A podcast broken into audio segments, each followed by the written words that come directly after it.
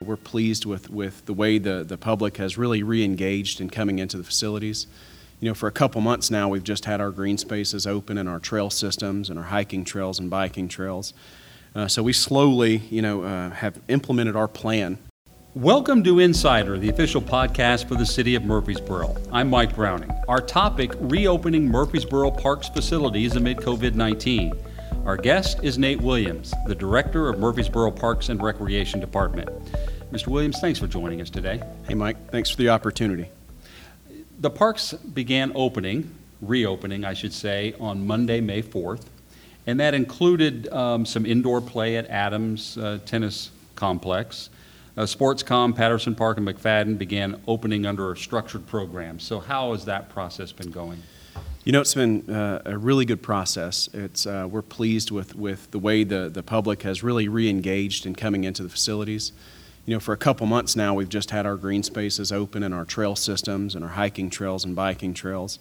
Uh, so we slowly, you know, uh, have implemented our plan. And um, I can't say enough about our staff. Uh, our leadership team uh, and our operations team and programming team have really come together over the past month to say, you know, what is it going to look like when we reopen? You know, we don't know when, but what is it going to look like? And um, I'm pleased with the cleanliness of the facilities, the plans that are in place, and the things that have been done uh, to, to welcome people back to facilities they're used to visiting multiple times a week in a lot of cases. Uh, and it's just nice to have you know them back in the facilities uh, with with staff who are there to greet them. What safeguards have you implemented?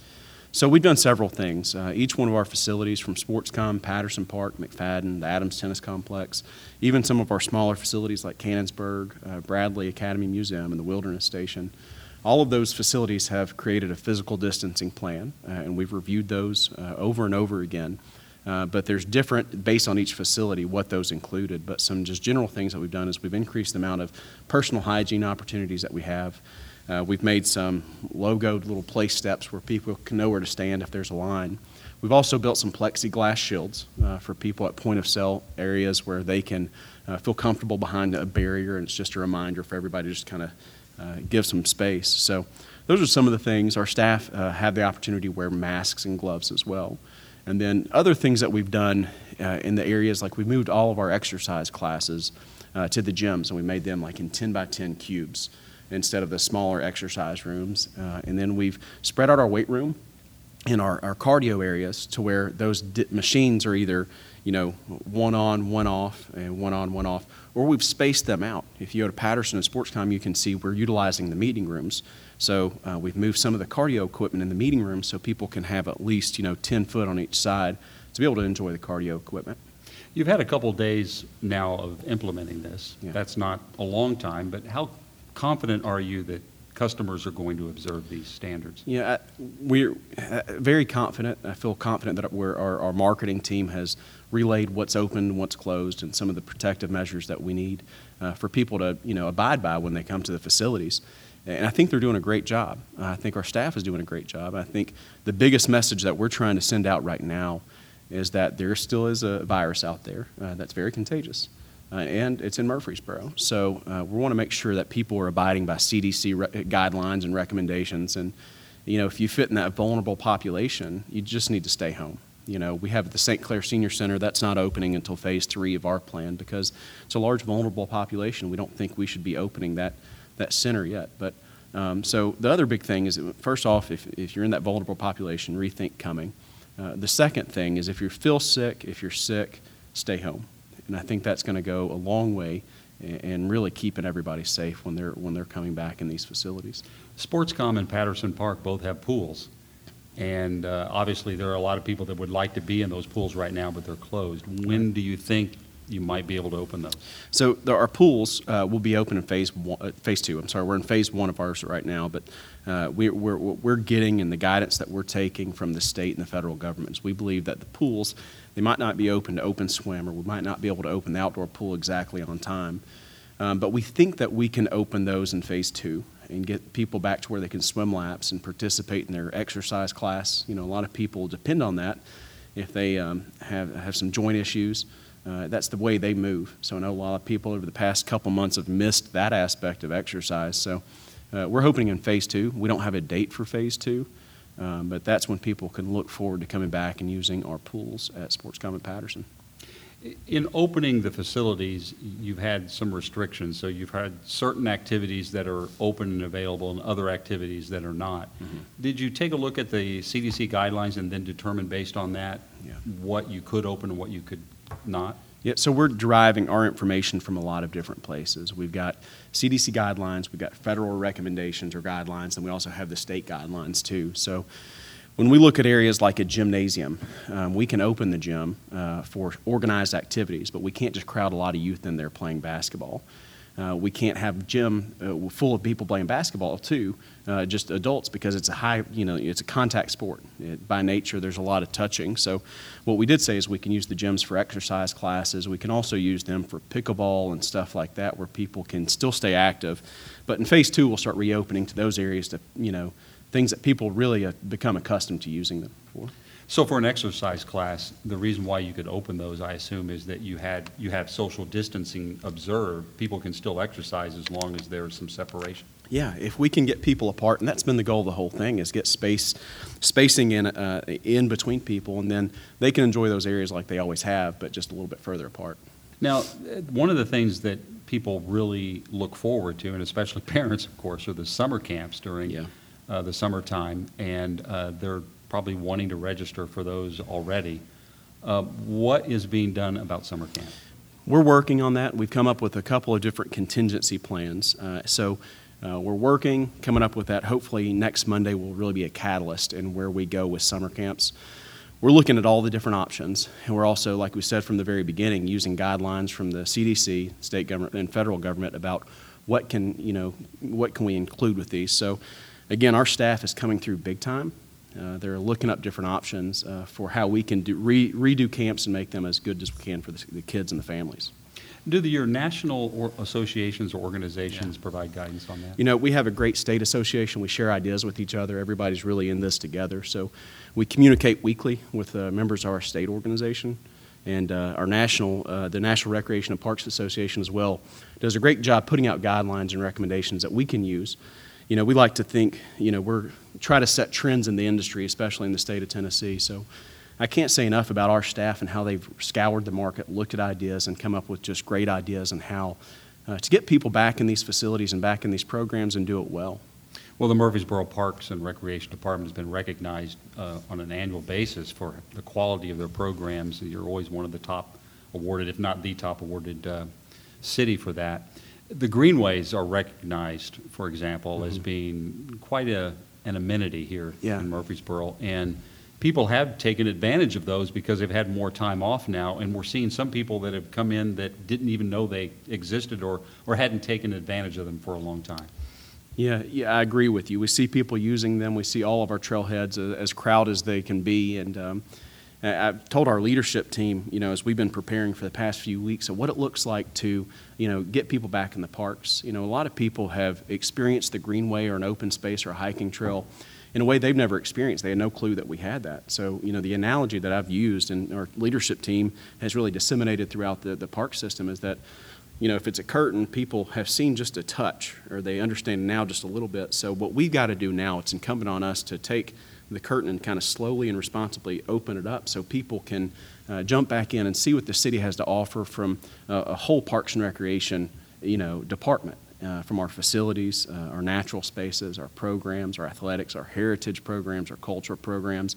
You know, there's a lot of things, along with a lot of rental facilities and, and great amenities. So, um, a lot of people are, are just now starting to experience what Murfreesboro Parks and Recreation has to offer from just a small lens, and we're excited to show the whole thing and, really hopefully set a trend and, and, and do it the most responsible way we, we can uh, and, and keep people as safe as possible within those facilities. So has this pandemic, the crisis, uh, maybe caused you to reorient some of your thinking in the way that you either market or provide programs in the greenways? You know, I think so. Uh, we've we've noticed there's a lot of people who are getting in bike, you know, getting bikes, uh, getting into running and walking. You know, my whole uh, kind of mantra in, in my position is, you know, I think it's it's our responsibility uh, to help people discover a passion that will lead towards lifelong wellness. You know, so we have to provide as much as we can to show people, you know, because we have an inherent belief that passion leads to purpose. So we want to get as many things out there that people can, you know, jump into, and hopefully they continue their whole life, be it tennis, be it walking, be it running, running or mountain biking or playing softball, any of those things. So, you know, I think a lot of people have really uh, seen the need just to move, you know, so uh, they want to get out, they want to go walk at Barfield on the paved trails or the hiking trails. And we're hearing a lot of that. People are starting to hike and they want to look for more places to hike. You know, they start at Barfield and then they call us for recommendations on state parks that they can go hike or different waterfalls, and that's great, you know. So uh, that's where we're, we're, we're, very pleased with that. Uh, we just want to, in this, in this time, uh, make sure we can give people a whole view of what we have to offer in a responsible way, and hopefully that just triggers something in them and just sees uh, makes them see really how livable Murfreesboro is as well. Well, we all need open spaces, especially as confi- confined as we've been and isolated in our homes. So people obviously are eager to get out and do that when they have extra time. One of the other amenities or activities, I should say, that people want to take advantage of are ball fields because mm-hmm. they're a, a, place where people have become accustomed to doing baseball and, and soccer and softball. So, what are you having to say to those people right now when that is limited? Yeah, we've addressed this in our phase plan, uh, our f- three phase plan. Um, and, and, I know people are missing it. Their kids are missing it. Their teams, that, that, that interaction that they need and that they want is missing right now. But this is based off of state guidance uh, along with federal guidelines that you can't, we can't host any organized youth activities right now. So whenever we get to phase two, and we will make it abundantly clear when we're there. We're already talking to our leagues to make sure they understand what it's going to look like when we get there. But phase two will allow for leagues to continue and games to play. It might be modified just a little bit, but phase two won't include any out of town tournaments. Um, so that we won't have as much travel as, uh, as normally would happen throughout the spring and summer. Um, but we can get our local kids back to playing ball and you know, like I said, if we can all do our part, hopefully it's sooner rather than later. So you're fairly confident then, even though nothing is completely confident in the situation we're in, but this situation is not going to be permanent throughout the summer, we hope. We hope, yeah, that, that's our that's our goal. You know, a lot of people want to get back to you know make one of their big things they like to do in the summer is come to Boro Beach and swim. Um, you know, a lot of things that they like to do is to play ball and to go on Saturday mornings and you know, something we're missing now, and it's unfortunate. One of our most um, popular things we do, and I would say one of the best things that we provide is the Miracle League um, mm-hmm. at, at, the Miracle Field.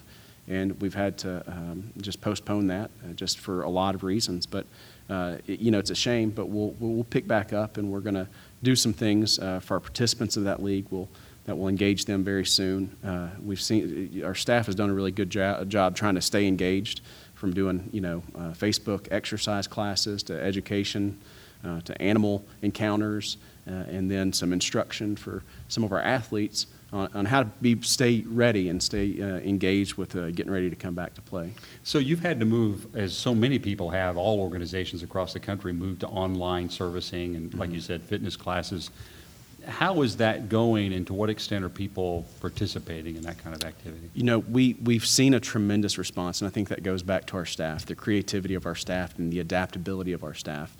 It, it's made us, I think, where we can streamline some efficiencies that we never thought we could.